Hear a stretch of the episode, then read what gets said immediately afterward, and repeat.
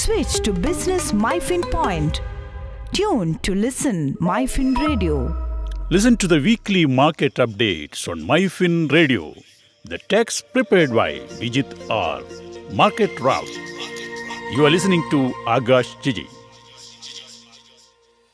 Growing fears about a global economic slowdown amidst central bank rush towards taming inflation by aggressive interest rate hike led to a major rout in global stock last week. While major stock indices in US like Dow Jones Industrial Average, S&P 500 and Nasdaq slipped into bear market territory with a fall of over 20% from their recent peaks. India's benchmark equity indices Sensex and Nifty tanked to their 52-week lows. The 30-share Sensex sank 2,943 points, or 5.42% to 51,360.42, and the 50-share Nifty plunged 908.30 points, or 5.61% to end at 15,293.50, their worst weekly fall since May 2020.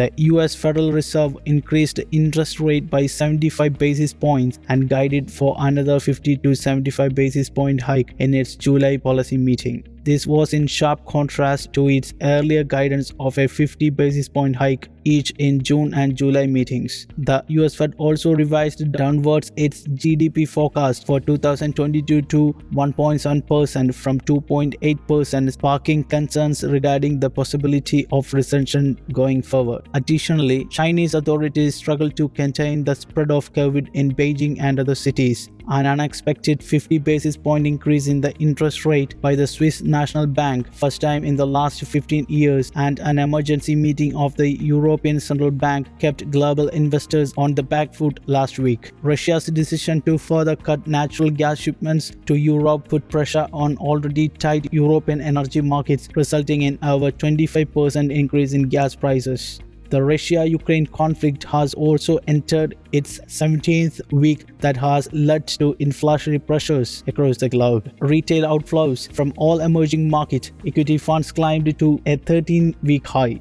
But retail commitment to China equity funds were the largest since late March. Chinese fiscal and monetary policy remains accommodative, although China's central bank is moving cautiously as US interest rates climb and its official inflation rate is 2.1% versus more than 8% in Europe and the US, said Cameron Brandt, Director Research at EPFR Global, which tracks over 145,200 traditional and alternative funds with more than $48 trillion in total assets. On the domestic side, a delay in monsoon led to concern about its impact on a farm output that could put further pressure on food inflation. Lower farm output would also lead to slowdown in rural consumption that will have an impact on the sales of FMCG, consumer durables and automobile firms. On the positive side, M. Rajeshwar Rao, Deputy Governor of the Reserve Bank of India, said gross non-performing assets of the banking sector dropped below 6%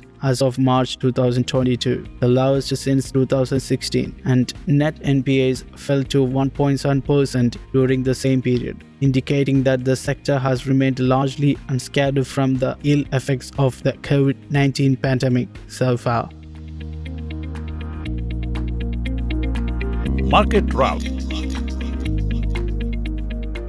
Switch to Business MyFin Point. Tune to listen MyFin Radio.